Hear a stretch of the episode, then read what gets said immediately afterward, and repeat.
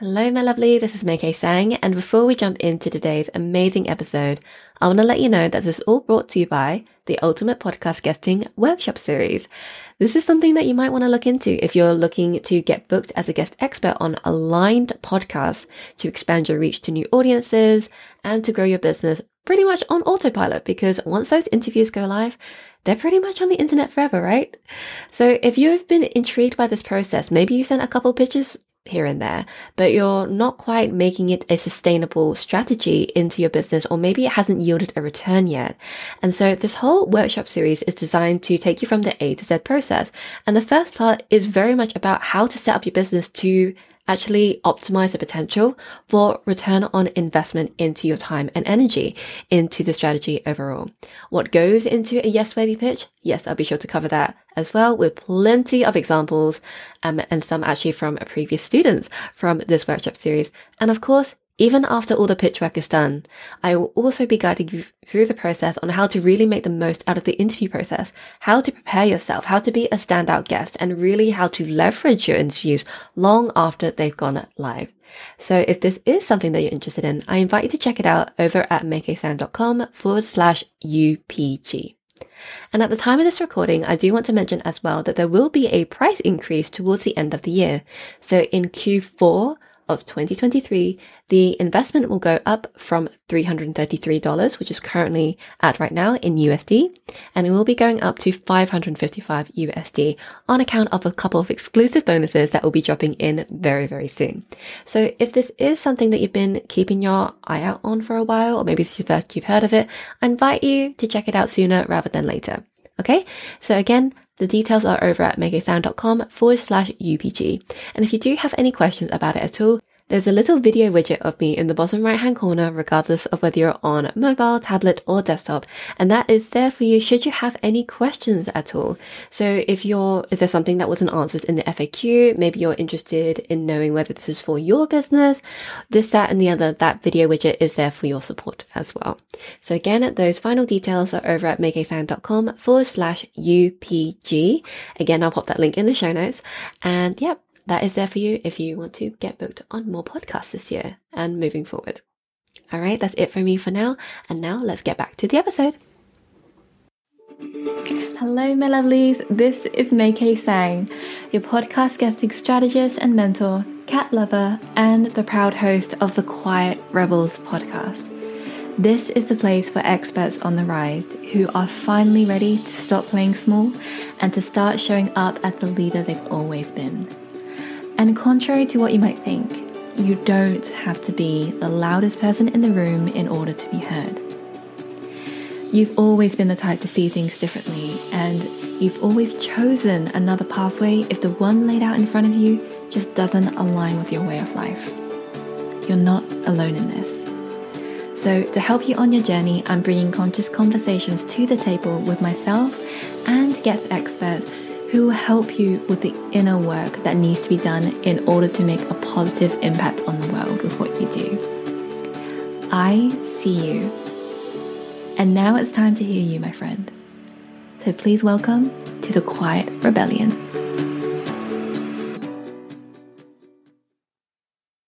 Hello, my wonderful quiet rebels. I am so excited for this conversation today because there's a word that I've been using just to describe the way that I now show up in a way that's so much more sustainable. And when I met my guest that I'm about to introduce in just a second, like he just completely owned this word and I love it. So today we're actually going to be talking about cyclical living in a linear world. Hmm. And who better to speak with us about this than the wonderful Sussana Christine? So, Sussana, hi, welcome to the Rebels podcast. Hello, I'm so excited to be here. Yes. Oh gosh. Um, I remember when you wrote out this line, I was like, yes. Like I don't even need to know exactly what it entails, but just yes to all of this. So I'm just so curious. Like when we talk about cyclical living, um, you you mentioned the menstrual cycles, the lunar cycles, seasonal cycles, creative cycles, so many cycles that we could work with. But before we get into all of that goodness, I'm just curious. Like, what is it about the cyclicalness of these cycles that made you want to talk about this? Such a good question to start with. it's my own lived experience of not living, um, you know, in connection with my body. And it really influenced my life in a very um, significant way. Um, so before I even understood um, what it meant to be cyclical, I very much lived a very disconnected life. And mm. then along came chronic illness that kind of knocked me down um, and made me reevaluate. And it has been very much a path to um, understanding and embracing this cyclical way of being. And what I've come to to learn through my own, um, you know, healing process is that our human experience is cyclical. Mm-hmm. You know, mm-hmm. we we live um, in the natural world, and the natural world itself, like if you think environmentally, is cyclical. There's the seasons of, of the earth. Um, as human beings, hormonally, biologically, we are also in constant motion. Um, and so, very much, we're cyclical beings living in a cyclical world. And there's this, uh, we kind of, we, we go against that um, in terms of sort of you know this the world is very much linear in terms of production and and constantly doing and always being on. And it disconnects us from our cyclical nature. Mm. oh gosh i'm just like nodding away here. I'm like yes yes yes yes. Because one of the things i was going to ask you is like what do you think it is that makes us disconnect from our cyclical nature as a whole? And you mentioned the linear world. Could you venture further into that? Like um like what is it that can stop us? What are the most common roadblocks that you see in people who aren't qu- quite in a position where they fully honor their cyclical nature? Some of the common roadblocks is we're conditioned from a very young age to move in this linear fashion in the world. And so from the moment we are born, there's this ultimate structure and systems that are placed on us to continue moving forward. Um, so if we think about, you know, as children, we learn by going to school. Um, then from that point on, there's there's the next phase of after school. Then there's work. So then you're getting to work and to build um, from that that place and to and to move forward, you need to continually being producing um, and and it's always moving forward. And the thing about the linear world is it doesn't then take into consideration our capacity, our energy, and how it fluctuates and ebbs and it flows. Um, you know, there's no flexibility, there's no opportunity for, for rest and reflection and for you know really embracing our, our human experience and, and the nuance that that comes with that. And so the linear world is very much hustle grind push and that's necessary to a certain extent for for you know for the world to go round. Like we still need to be producing and showing up and doing but at the same time, we also need to honor our capacity and our energy and where we're at, and to be flexible and to take moments of pause, to take rest, to be able to look inwards and see, you know, this is how I'm feeling. Um, whereas there's not that flexibility and that opportunity when we work in that very much always on, always producing, always doing way whereas a cyclical way of living gives you that opportunity and to be in rhythm with the natural cycle, whether that's your biological cycle, such as your menstrual cycle, whether that's environmentally with the seasons of the earth, or even our personal cycles, such as how we create or um, you know our intuition and when we how that shows up and tap you know we tap into that. And so it's this the cyclical way of living is this beautiful flow which is natural. It comes natural to us. It's, it's instinctive. And whether we're conscious of it or not it's still there. And we lose that. We are conditioned very young and, and very early on in life to move in that linear way forward and to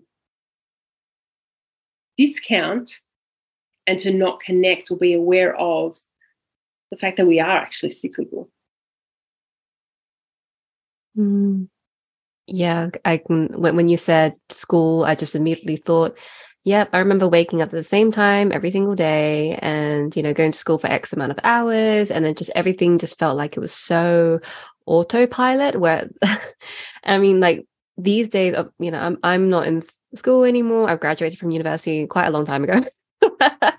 and I still judge myself for not being an early bird, for example, for the nine to fivers in the world. And I actually met a fellow night owl. They're quite, I, st- I even feel that fellow night owls are kind of like we're kind of like hidden in plain sight and almost don't want to own that because it's not the quote unquote ideal because like oh it's not productive to to only do things at night. You have the whole morning from 4 a.m to to do that like good for you if you can but like I'll, I'll, I'll be quite honest.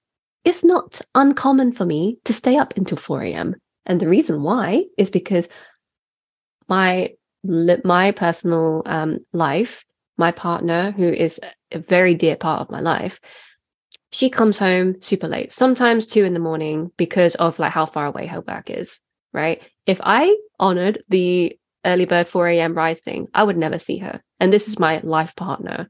So that doesn't seem to make sense. That's one thing. And second thing, in my business in itself, most the majority of my clients actually are on a different time zone to me, where later on in the day is actually their morning or early afternoon. So it makes sense business wise and life wise. And yet I still judge myself for not being a super early bird. The only time I ever am is when I fly to the US and my time zone, my time clock has gone a bit mm. funky.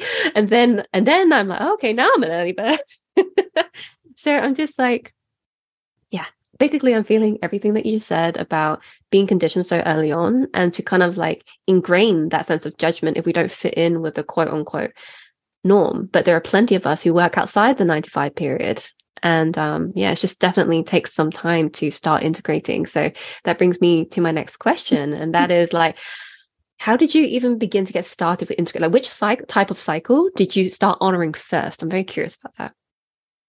So for me, uh, and the, the cycle that really resonates and I lean on the most um, personally is my menstrual cycle.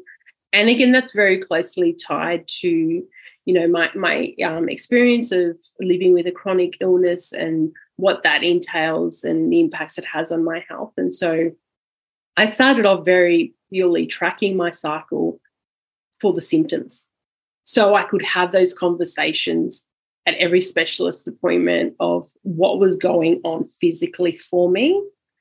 And it's, I've been in this lifestyle, you could call it, of cyclical living now for about nine years. And wow. it's, it's been this gradual process and, and uncovering and exploration of what it means to be a cyclical being in a cyclical world. And really just it's a when I look back on those nine years, kind of go, wow, look how much I know about myself now. And yet still, as, as an emerging business owner, I'm my third year into my coaching business. And I'm very much emerging and learning along the way. I still find myself influenced by this conditioning of the linear world. And it's only now in my third year of business, still emerging, where I've said to myself, or come to this realization, I really need to move at my own pace and to honor that because that's how I function best. That's how I can best show up in my business and how I create and what I share and what inspires me and how I can be of service to myself, but also to my clients and community.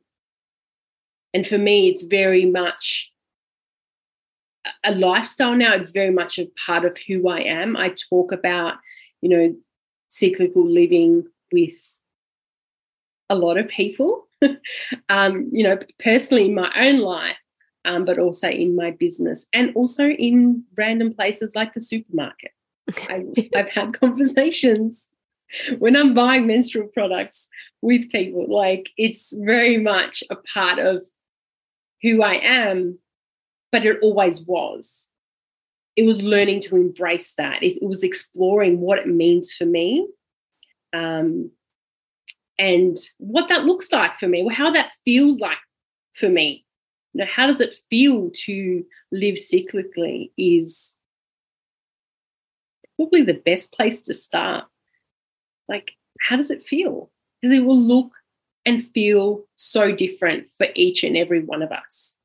You know, if we t- think about the menstrual cycle, not all of us have a menstrual cycle. We may be in menstruating bodies, but not all of us at different points in our lives will have a, um, a menstrual cycle. And for some of us who may not have a cycle for whatever reason that may be, we may feel more drawn to the lunar cycle.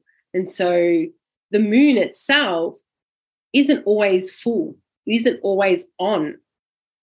There's moments of darkness where it builds up to that fullness and you see the the full moon and you're like, wow, look at just look at the moon shining, you know, like I do. I, in I, all her glory, like there she is. She's arrived.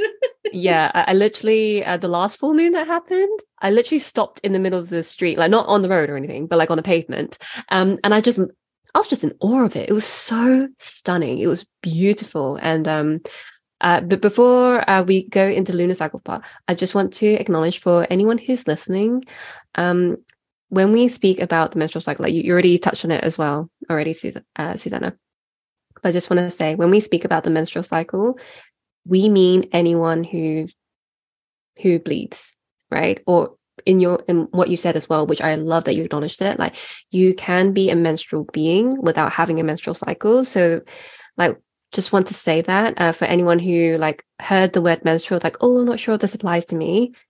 It might, um, but that's why I love that we're talking about different types of cycles as well, because you know the moon exists for us all as well. So I just want to say thank you for acknowledging that. And um, because the lunar cycle is one that I I personally started integrating first. I think the first one that naturally came to me was um, the seasonal cycle because I found in business towards the winter time, like everyone starts kind of like reflecting for the new year and just to start looking back on like what was what was great, what was not so great this year. So business wise, um, and life wise, like yes, like I I know that when we start like at least in the UK anyway, um, where we do have most mainly cold weather than we do warm but like as soon as it hits um like september or october we start getting the gloves and the coats and the the hats and the scarves and everything and we start wanting to be more at home and just kind of like doing like really like warm toasty kind of activities like puzzles with the kids or just what whatever that is.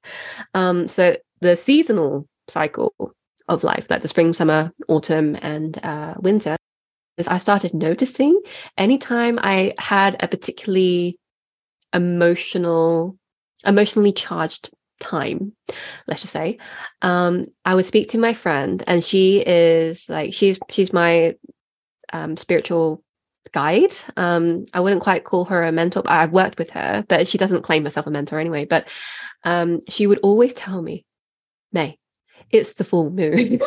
and she would keep telling me this over and over. And slowly but surely, I started looking into like how I actually am in the moon. Like I, I don't know every single phase. I know that the moon, like it waxes and wanes. And like you said, there's periods of darkness and then it, there's a build up to its full glory of the full moon. So I've only really started um, doing rituals around the new moon and the full moon but it's just I'm just so curious about your thoughts on like how you started integrating the lunar cycle into your like just taking that into consideration with how you want to show up at times and times when you also feel like no, it's okay, it's my time of retreat and rest. So what's that been like for you? You know, I, I I have to say, I love how you stated. I don't know all the phases of the moon, and you, and like neither do I. And I'm a cycle coach. like, there's like the, okay. the crest, there's, there's, something crescent. I think um, there's uh, oh there's, there's another so one. Many, there's there's like so many. Yeah, like waxing and, crescent or something. Um. yeah, there's there's you know there's all sorts, and so I like I when I talk about it in my work, it's more the there's four primary phases of the moon. So there's the new moon, um, the first quarter moon, the full moon, and then the last quarter moon or the three quarter moon. Um, so if we think about that in a, in the seasonal way, mm. the new moon is winter. Spring, right. Summer, okay, that helps autumn. so much. Yes. So it's building up to that energy. Winter is very much, you know, kind of like things pause, they'll mm-hmm. rest. And so the moon is similar. It's building up, it's it's waxing, the energy is increasing to its fullness with the full moon. And so I love that you touched on that because I'm like, that is so important. Don't stress out. Because even I like, and to anyone listening, if you're like, I don't know, I just see it in the sky and it looks beautiful, that's okay. oh. However, I will state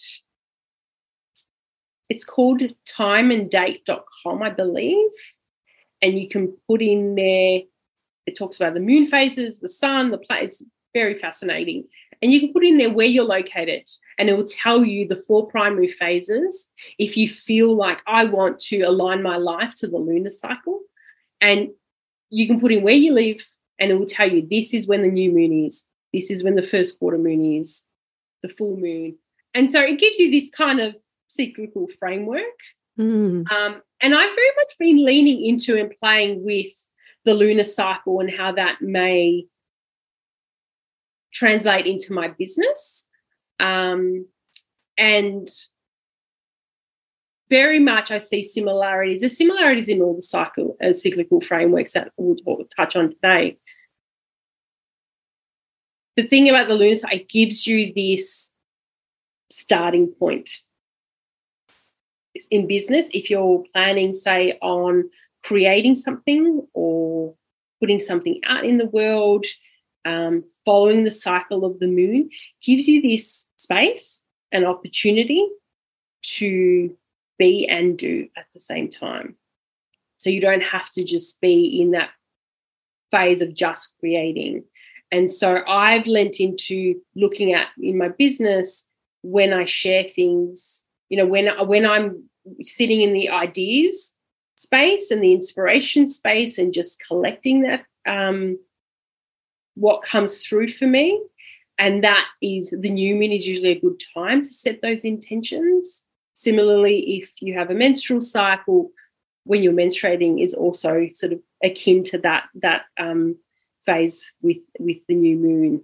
And then starting to put those ideas into action around the first quarter moon. So as you move to that phase, as you build up that that energy, you start creating, putting things together, um, and then the full moon being that time of sharing or creating.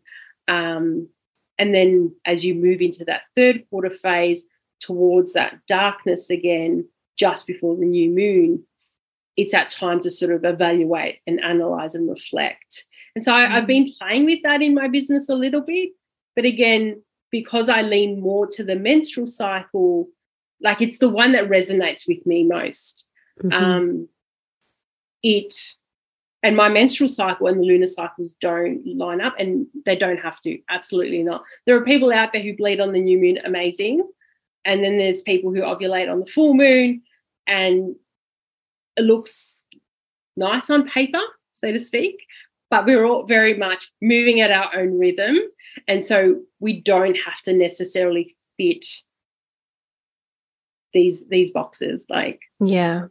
Yeah. it's kind of like there's these um each cyclical framework has its own characteristics and archetypal characteristics. and experiences, and then there's your own personal experience as well. And that's the personal experience is the one that counts.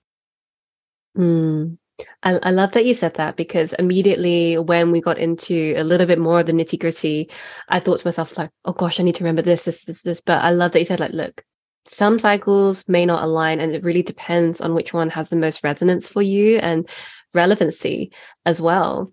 Because um I I do follow the moon cycle, but quite loosely, still intentionally. But again, I don't know all of the phases. And I, something that came up um, as we were speaking about the different phases for anybody who's ever tried, um, it's kind of like a biscuit, but also kind of a cake. It's called Jaffa cakes.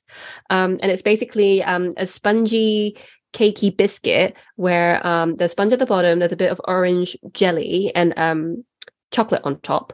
And basically, like anybody who's ever had a Jaffa cake, they're they'll probably know this advert. But basically, there was a, a teacher and there was circle time with the kids um, when they're like telling stories and things. And she brings out this Jaffa cake from the box and she goes, full moon. And she takes a bite. So half moon. She eats the whole thing and goes, total eclipse. I love that. I mean, like that's how I first learned about um uh you got like, how the moon changes because I was always curious as a child. I was like, oh, why is the moon changing? Um, but now I know. But I do want to say as well, as well as uh, timeanddate.com or the or the actual website, which I'll be sure to pop in the links, by the way, for those of you who are curious about that website.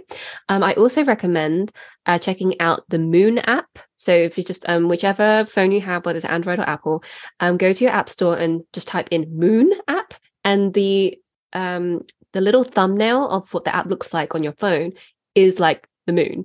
And basically I get notifications when like the new the new moon is about to come or um uh, was it or, or the full moon's coming. So you can actually place um, like the date. Um, so, for example, if there's a very specific date and you're going to be curious about where the moon is going to be at that time, you can put in the date.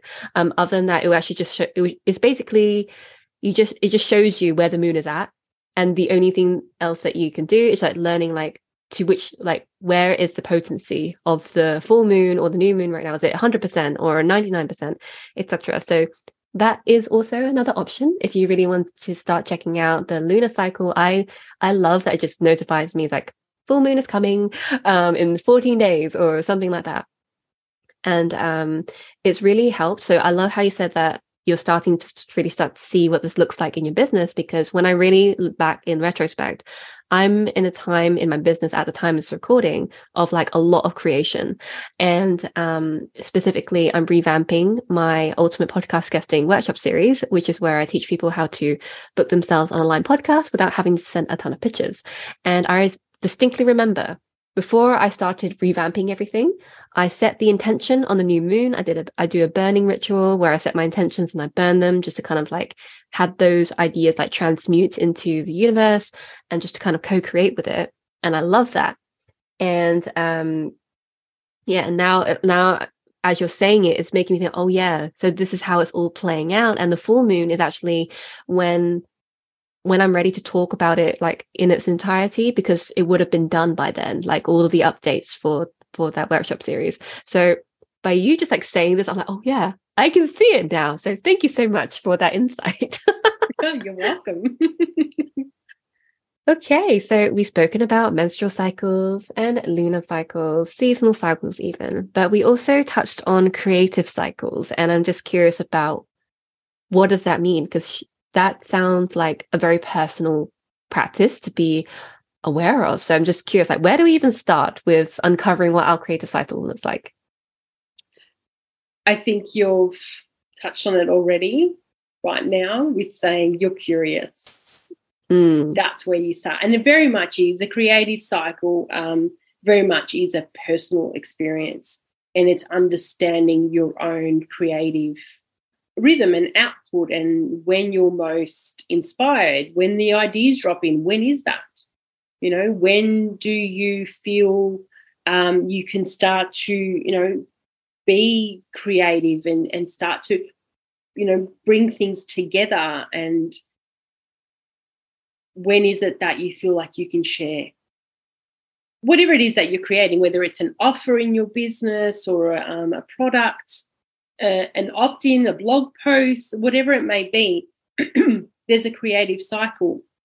And that can last a few days, a day, even like, or um, you know, if we think about it in in a launch plan, it could be a 90 day launch plan. There's that creative cycle that you will move through um, from, you know, and then whatever next is. And so there's very much, it is a personal um, experience, the creative cycle, and tapping into that curiosity of, I want to know more as to how I create. What is that for me? What does that look like in my business? How does that feel?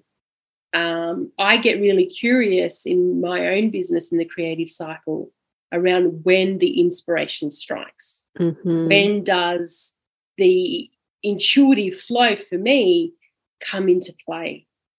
I've noticed, particularly, it's just before my period and during my period, like the first few days, like ideas galore, inspiration, insights, just downloading. But at the same time, that's very much my low energy point. Mm. And so I mm. can't take action. Mm-hmm. If I did, I could. There's nothing saying I couldn't. There's nothing stopping me. But I know in that moment, I need to sit with it. I need to integrate that. It needs to sort of flow through me, pun intended. but it needs to really flow through me before I can then come out of that lower energy and I can feel my energy increasing and actually start to take action. So I think about the creative like a cycle more about sort of the the inspiration, the new ideas, the possibilities that come in. And then you move to sort of that that creation stage, that creation and the putting together and the sharing or offering, whatever it may be. And what's next is the reflection. And that is really important, I feel. And something we we may miss in the excitement of what we're doing, especially when we love what we're doing, what we're offering, is a reflection to come back and going, how you know, did this work? You know, did what didn't go so great? What do I need to tweak next time? What did I love about this experience and what did I not? You know, what are the the bare minimum that I need to be doing, the non-negotiables? Where's the tension? Um, and how can I release some of that tension? And so the reflection is just as important as the inspiration and the creation. And then there's the rest, the celebration, the acknowledgement, the gratitude. We don't have to jump into the next project or the next offering or the next launch. So let's just be in it for a moment. Like we've arrived at this place, we've we've created something. And similarly to if we're creating just art for ourselves or drawing or, you know, whatever it may be, there's that creative process that still goes into that. And so, again, it's recognizing and starting to be curious about what that looks like for you. I love that you mentioned the importance of reflection and rest after the creation process because I definitely get caught up in the excitement. And um, I'm a manifestor in terms of my human design, and I my being, um, whenever I have a creative urge, I have the ability and the means to action it almost straight away.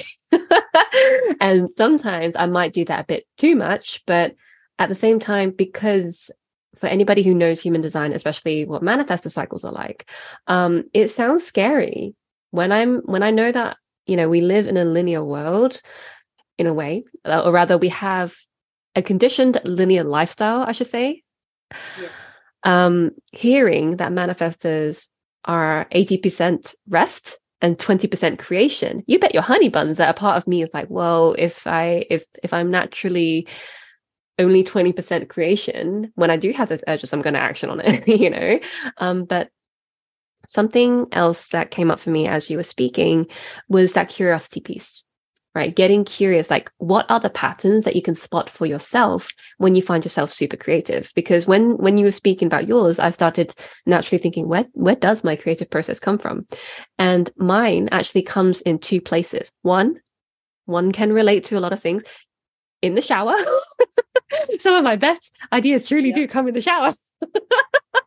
and I don't know, maybe it's the water. Like I'm washing, I'm I'm like I don't know, watching this water go down the drain. I don't know what it is, but maybe it's the pure pre- that people say is because like you're purely present with yourself.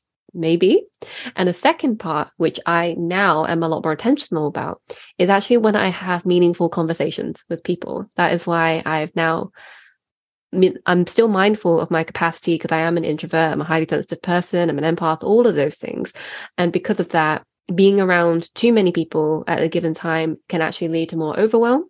And so that's why I'm very conscious of my calendar and um, who I open it up to to book uh, to have a call with. So something I do in my business is something called cup of catch ups, where I set aside one hour every month. I split it into three 20 minute calls.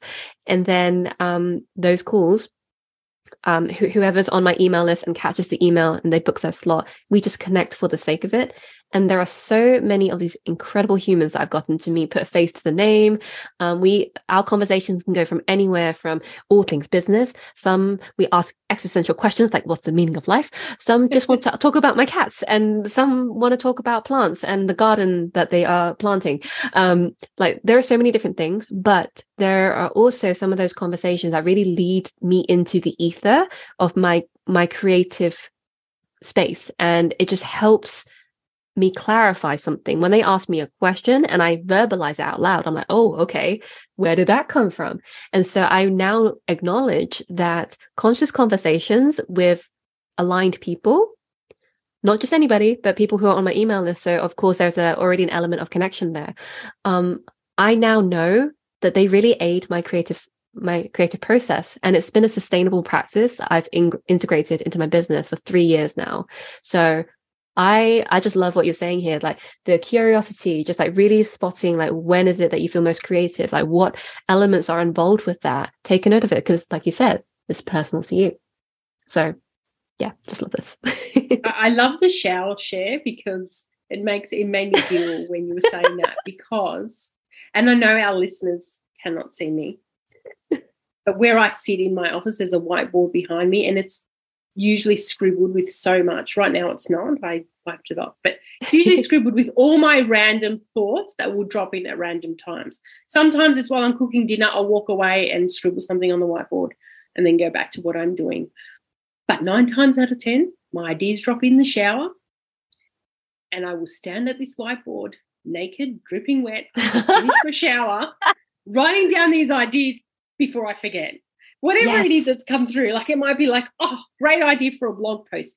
This is what I want to talk about. Me and my client were talking about this. This resource may actually help them.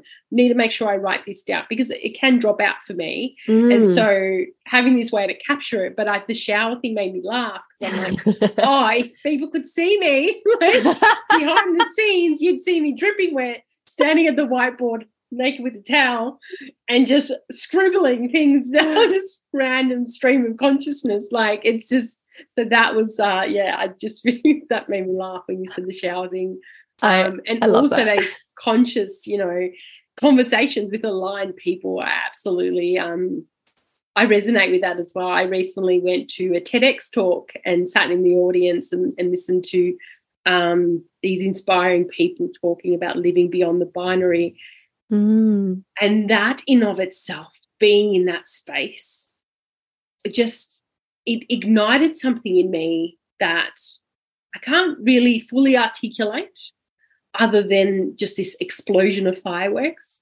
I felt so inspired, so creative. There was so many downloads that came in. It was hard to actually get them all down. And it made me make a commitment to myself for this year that would I would actually get out from behind my desk and I would go and meet like-minded people.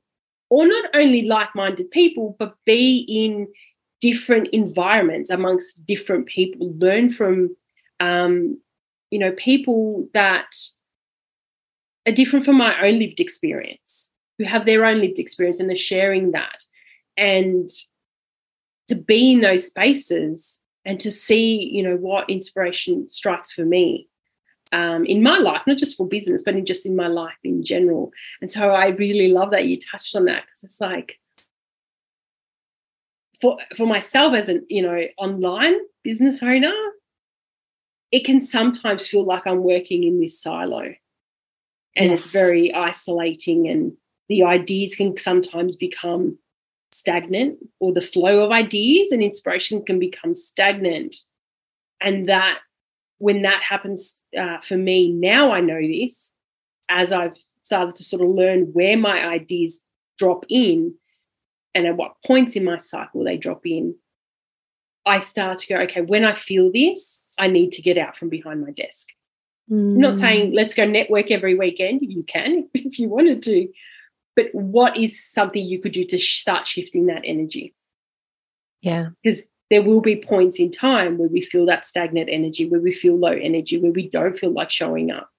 And so, how can we look after ourselves in those moments of low low energy or um, low capacity and being really flexible with that as well because you also touched on that sustainability and yeah. cyclical living is about sustainable living yes yes yes yes and wow what a vision the the dripping wet in the towel and taking all the like i see this giant whiteboard but like, i know that um our lovely listeners cannot see it but i can and i can attest that yeah. yes it's a big giant whiteboard and i've got this tiny like one that can i don't know it's the size of uh, my forearm and i'm like this that's not big enough to take on all these ideas but i totally agree in the sense that like when these ideas come capture them. Like i can't trust my memory to to um just recall the depth of inspiration that that um what's the word i'm looking for?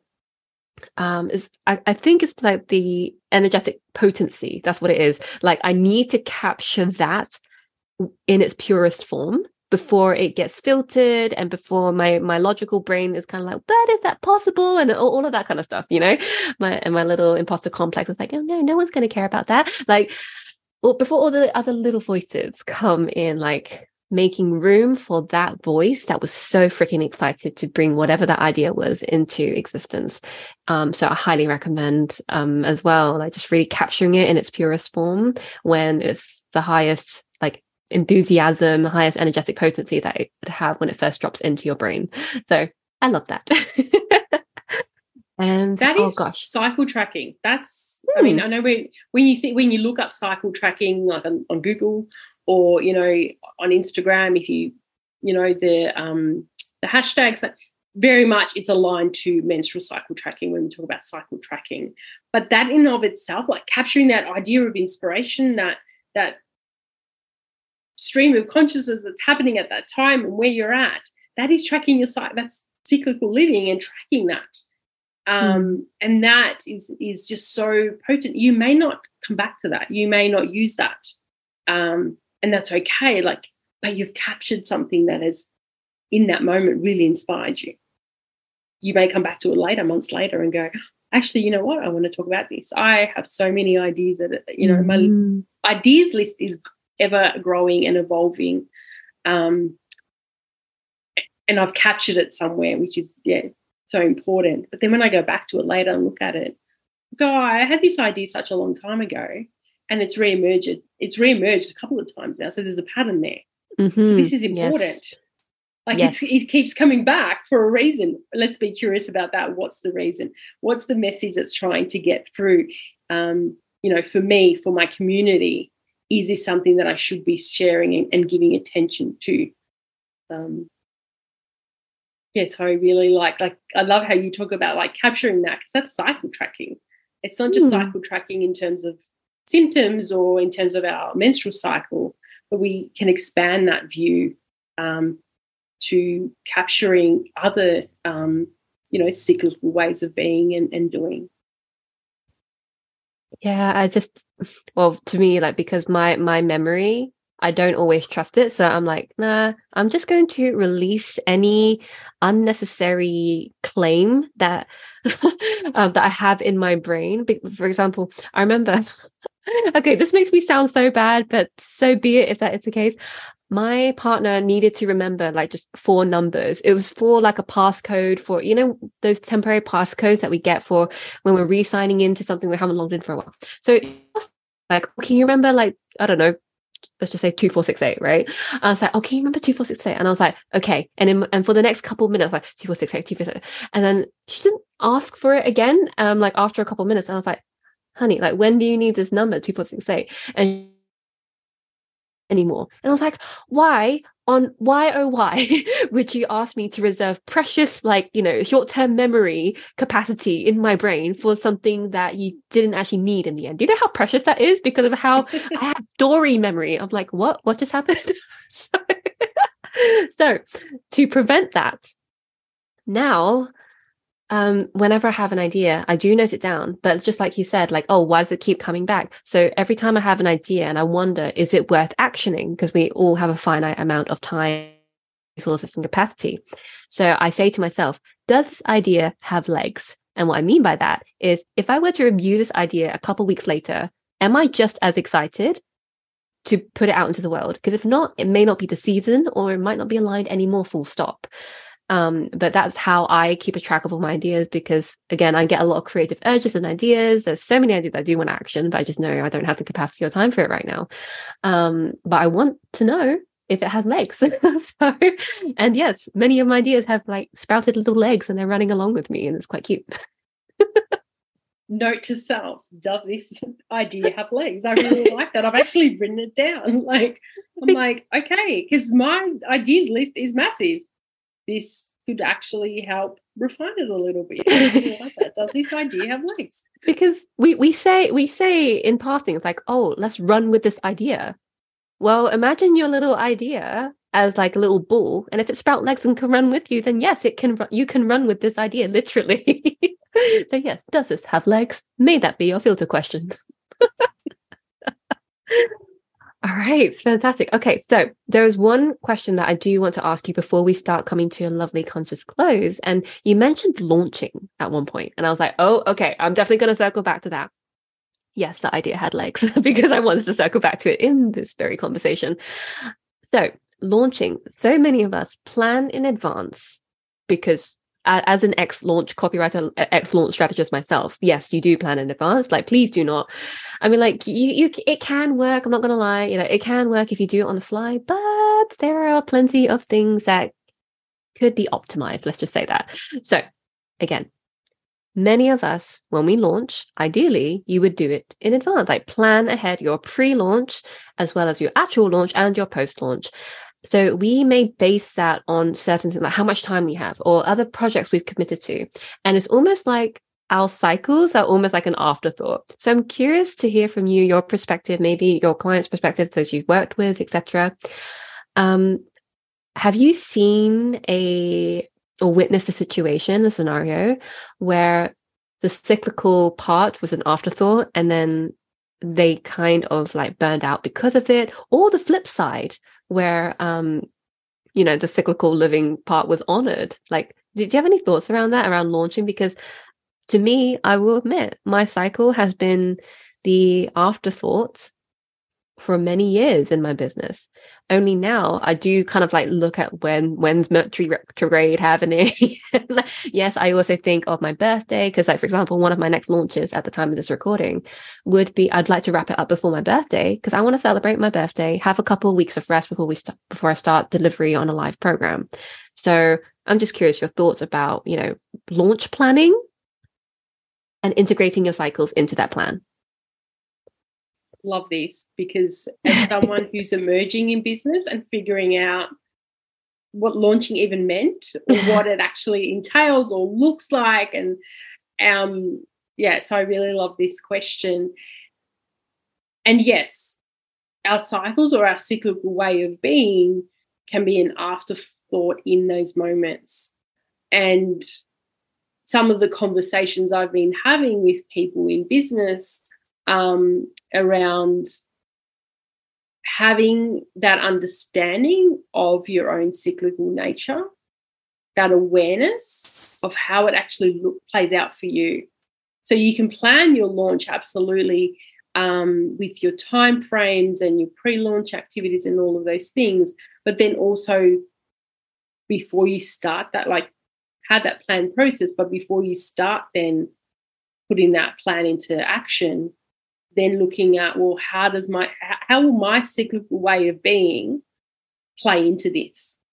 Whether it's your creative process, whether it's your uh, energetic, um, you know, your your energy and how that ebbs and flows for you when you have your menstrual cycle or um, influenced by the moon, for example.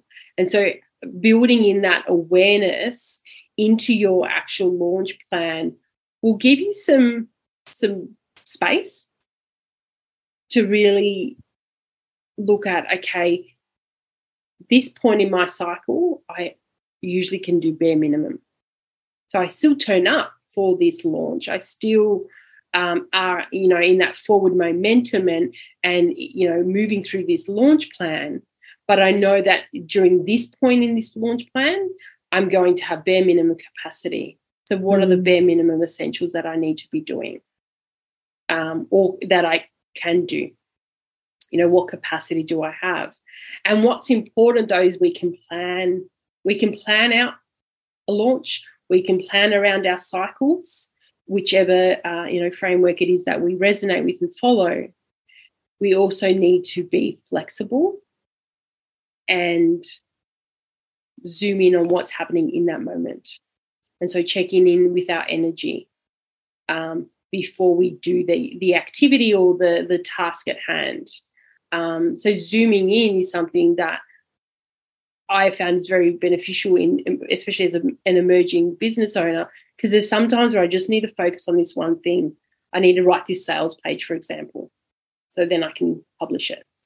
And so there may be a whole host of things happening, but this is what I have capacity on because I've checked in with myself first. So my list may have had three or four different things to do for that day or that week for my launch, but I can only focus on the one. And so I zoom in on that. And then I also need to zoom out at points in time to then reflect on and look at, okay, well, what's coming up? Where am I likely to be, or how am I likely to feel um, through this process? And are the things that I need to integrate and put in place that then support me to continue to show up? So it's not, I know we talk about, for example, like when we bleed in our menstrual cycle, it's a time of rest and, and restoring Absolutely. And I am all for rest as a projector, especially. I, I nap as much as possible and then I nap again because that, that's what sustains me. But I still have, not have to, I take that back, but I still want to show up in my business. I want to show up for my community. And so it's like supporting myself through that though. Mm. What can mm. I build around me to make that feel a little bit lighter, feel a little bit less tense, be able to show up and do the bare minimum. Um, and the bare minimum essentials is something that my uh, business coach introduced me to. And I love that because I'm like, there are days where I have a big to do list, I have all these plans, but when I check in with myself, I don't have the capacity, I don't have the energy, or I don't have the motivation. So I give myself a breather, take a moment. What can I do? What is the one thing that I can do that will continue moving me forward, that will continue um, on this, this plan I have and still be flexible? That plans can change.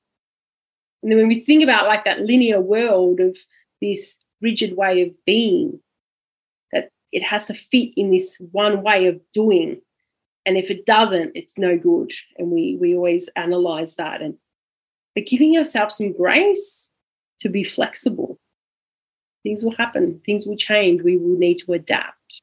Um, so it's very much integrating your cycle awareness into um, how you do business you know if you're launching where are you going to be and if it's where you there are non-negotiables in business where you still have to turn up for something, but you know it's likely to be um, a lower energy phase um, of your cyclical experience, then how can you support yourself while mm. still showing up is really important.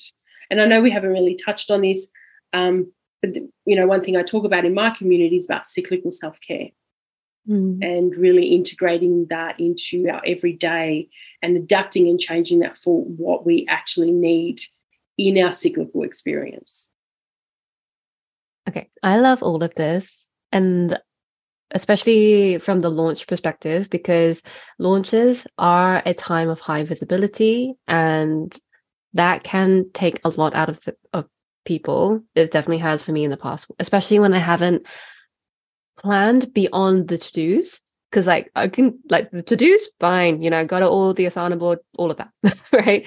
But in relation to how each of these things, like what degree of energy output is required in order to fulfill it. I love how you're speaking about if you are in a time of low capacity, but you need to work through it, like what can you do for yourself to work with it, like to move through it in a way that's not going to kind of like feel like you're tapped out. You know, so I love that you mentioned that, and um, I just do want to support uh, what your business coach said about you know the bare essentials um, you know that you can do in your business um, i teach my clients uh, in the sustainable visibility incubator about the three types like the three e's of capacity planning around being visible and the first e is essentials it's the essentials the enhancements and the embellishments. And so the essentials is when you're at low capacity, like this the bare minimum that you do to be visible. The enhancements is the middle ground where it's like, okay, you have a bit more wiggle room. You may not be reaching out for the TEDx stage anytime soon, but you know, you're you're there. Like you can do a bit more right now. Like maybe a couple collaborations, one that feels like quite close to home, where you can like expand your comfort zone a little bit. And then the embellishments, they are the bigger things, the things that require so much capacity from you, like pitching to Forbes or, you know, speaking on a huge stage or your dream podcast or whatever it is. And like it's just really working with what does your business need in order for it to stay afloat and to flourish um, and also, how can you honor your humanity in the process? So I love that you mentioned that your business coach um, talks about something similar. It's like, yeah, like have that plan of when you just need to look at what you can do, like your bare essentials. it's uh, definitely um, a nice thing to kind of lean back on. Is the thing that supports you when you're like, okay, I'm at capacity. How do I take care of myself and my community at the same time? Where I don't kind of let go, like drop the ball, so to speak, like drop one ball for another. So I love that. There's just a lot of balance and awareness here.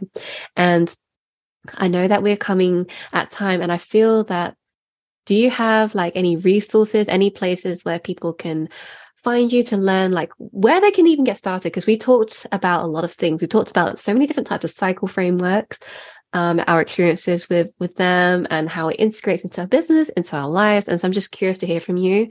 Like, what is one key takeaway or a nugget of wisdom that you'd love our Quiet Rebels listeners to really take with them today? Because we talked about a lot. So, what would bring them to a grounded finish? So, my one number one wisdom that I would love to share with everyone listening is to release what cyclical living should look like and mm. embrace what feels true and aligned for you. No need for further explanation. Got it. I love that. Thank you for just like reminding us how it can be so is it is a personal exploration. And we get to explore that and how it's meaningful for us. So thank you so much for that grounded finish. Now, for those who are like, okay, this Sussana person, like I, I want to know more about her. Like where where's she at? so please let us know where can we connect with you online? Where can we find you on the interwebs? So my website, uh, sussanachristine.com, is where you can find a little bit more about um, who I work with, how to work with me, as well as I share a menstrual musings blog, um, which is very much inspired by my own menstrual musings around living a cyclical life. Um, I also love and sometimes not so much love to hang out on Instagram um, at sussana.christine. And I share um, in that space very much ideas and inspiration into how to actually uh, or how to begin to embrace your own cyclical experience, um, which is very much for me something that is so important to share is that take what you need from this and leave the rest. And I have created um, Embrace Your Flow, which is my free beginner's guide to menstrual cycle awareness and cyclical living um, that you know touches on the menstrual cycle, the um, seasonal cycle, the lunar cycle, and how to begin to track your cyclical experience as well. So it's very much a, an introductory beginner's guide. So if you feel like we've talked about a lot of topics today and a lot of different uh, ways of being and doing in a cyclical way, where do I start? This kind of just brings it all together in a very much he's he's the he's the intro to it um, and here's how you could also begin to then track your cyclical experience and what that may mean for you.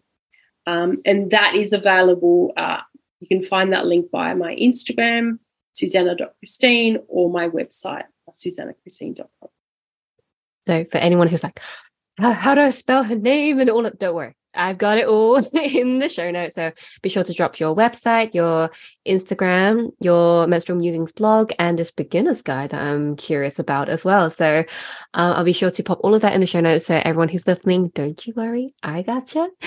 So Sussana, before I let you go, there are two final questions I have for you. Are you ready? Yes. All right. So my first and one of my personal fave questions is to ask, what makes you a quiet rebel? Moving at my own pace and really honoring that.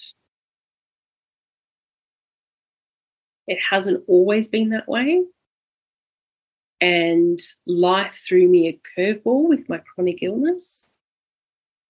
But I'm grateful for that curveball because now I'm at a place where I really being able to just breathe and just move at my own pace. And that in itself was like a rebellion. It feels mm. radical, but it also feels really good to be here. Mm. Oh, I love that. I mean, uh, this entire conversation has been about like really honoring and moving at the pace that is meaningful to us. So I love that that is your version of a quiet rebellion. So good. And my final question to you is what is a fun fact or a wild story about you that no one else knows on the internet? I'm a bit of an adrenaline junkie.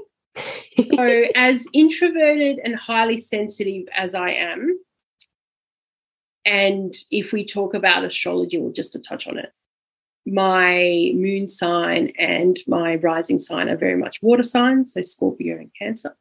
But I'm also very fiery. And so I'm a Sagittarius, born in December. And very much, as much as I love time to myself, I love to also do things that are just adrenaline filling. And so one of the most exciting things that I've done so far in my 38 years of life was a free fall jump off a, I think it's 250 meters, and I can't figure out the feet, uh, in Las Vegas off the Stratosphere um, building where they, they do attach you to something. But essentially, you're standing on the edge of this building. I think it's about 900 feet. Um, but if you look up the stratosphere in Las Vegas, it will give you all the details. Stand on the edge. They give you one, two, three, or three, two, one, and you step off, and you have this free fall experience looking out over the Las Vegas Strip. And I love that stuff. I love seeking out these exciting things to do. And my my partner cringes because he's like, I'm not into that. I'm like, are you coming with me? and so my it's one of my proudest adrenaline junkie things that I've done is step off this building because if we think about it from a human nature perspective, you're not supposed to step off Mm-hmm. like just this free fall. It felt like no control, but I landed and I felt like I sounded like the biggest Aussie in that moment because I was like, fuck yes, let's do that again. oh my gosh i i love this. Thank you so much for sharing that experience because um i'm a fellow adrenaline junkie so also as introverted highly sensitive as i am i've always loved roller coasters i've always loved zip lines and um for one of my birthdays my partner um somewhat reluctantly came with me when she set up a experience where um I can't remember how many feet it is but or, or meters even but um there's a football stadium in London and uh, basically there's an experience where you descend from the stadium and it's pretty damn high and you have a choice of whether to lean forward or like you know look forward like outward or do you look backwards or like you know facing the stadium. I look forward obviously. And um because i was like oh yeah obviously forward um the people who were strapping us into our harnesses they didn't ask my partner and she's like i want to go backward and I was like, "Oh, honey, just tell them." And she's like, "No, I can't have you beat me." And I'm like, "Okay, okay, okay, fine." but I love that you also have a reluctant partner who kind of tags along to these adrenaline fueled activities. Uh, just so you know, if you're ever in London and you want to do something, hit me up. We can do that together. No worries. Or if I'm in on your side of the continent, um, the world, um, then I'll be sure to, be like, to hit you up. Like, yo, Suzanne, like, what do you want to do? Do you want to do like this huge zip line or something else? Because I'm totally here for it. yeah, I'm up for that. Said it here, it's happening. yep, it's happening. It's happening. I love it. And I do want to skydive um once in my life. And when I finally get over my fear of deep water, I, I'm- I probably need to need to snorkel a little around coral reefs, but eventually one day I would love to actually go deep sea scuba diving. Well, the So, Great Barrier Reef is a beautiful place to Yep. uh, snorkel. Okay. So that's again, what we're doing when you yeah, come here. okay, okay, okay. Universe, hear us out. We're doing the Great Barrier Reef. I love it. But Sussana, seriously, thank you so much for all that you shared, both from your your expertise and your personal experience. I love how your personal experience informs your expertise as well, and just like just those really intimate shares. I mean, like not everybody is is happy to announce like, yeah, I scribble ideas on my big whiteboard when I'm naked in the shower, still dripping wet with a towel around my waist, like or or maybe like a not just the waist. I mean, more than the waist. Anyhow, Look, there has been times where there's been no towel. Okay, Okay. just putting it out Okay. there, full transparency. all right, love that, love that. Yeah, just own it. Yeah, I have a beautiful naked body. Um, but but I love just everything that we've covered, and surely there's a lot that we could go into more depth with. I love that you mentioned towards the end about cyclical self care. That's that's a topic for another day. But I love that just by sharing your experiences and helping me like share my own. So thank you for that too. Um, I hope that our lovely quiet rebels who are listening is like, okay, here are some experiences that I can have a reference to where I can get started with like just really uncovering, unveiling the patterns in my own cyclical nature and what that means in when I think about how it applies to life and business. So thank you. Thank you so much. It's been an absolute joy. And so, my lovely, there we have it. So, everything that we mentioned in today's interview will be popped into the show notes. So, be sure to head for that link. And if you haven't done so already, I would so love it if you could subscribe to this podcast because that way you don't miss a single episode and another conscious conversation. And of course, if you feel cool to, I would so appreciate it if you could leave a rating and review because that really helps other quiet rebels find us. oh my goodness. Okay, another great episode. And so I will be back, same place, same time next week for another episode of the Quiet Rebels podcast. So until then, my lovely, do take care and bye for now.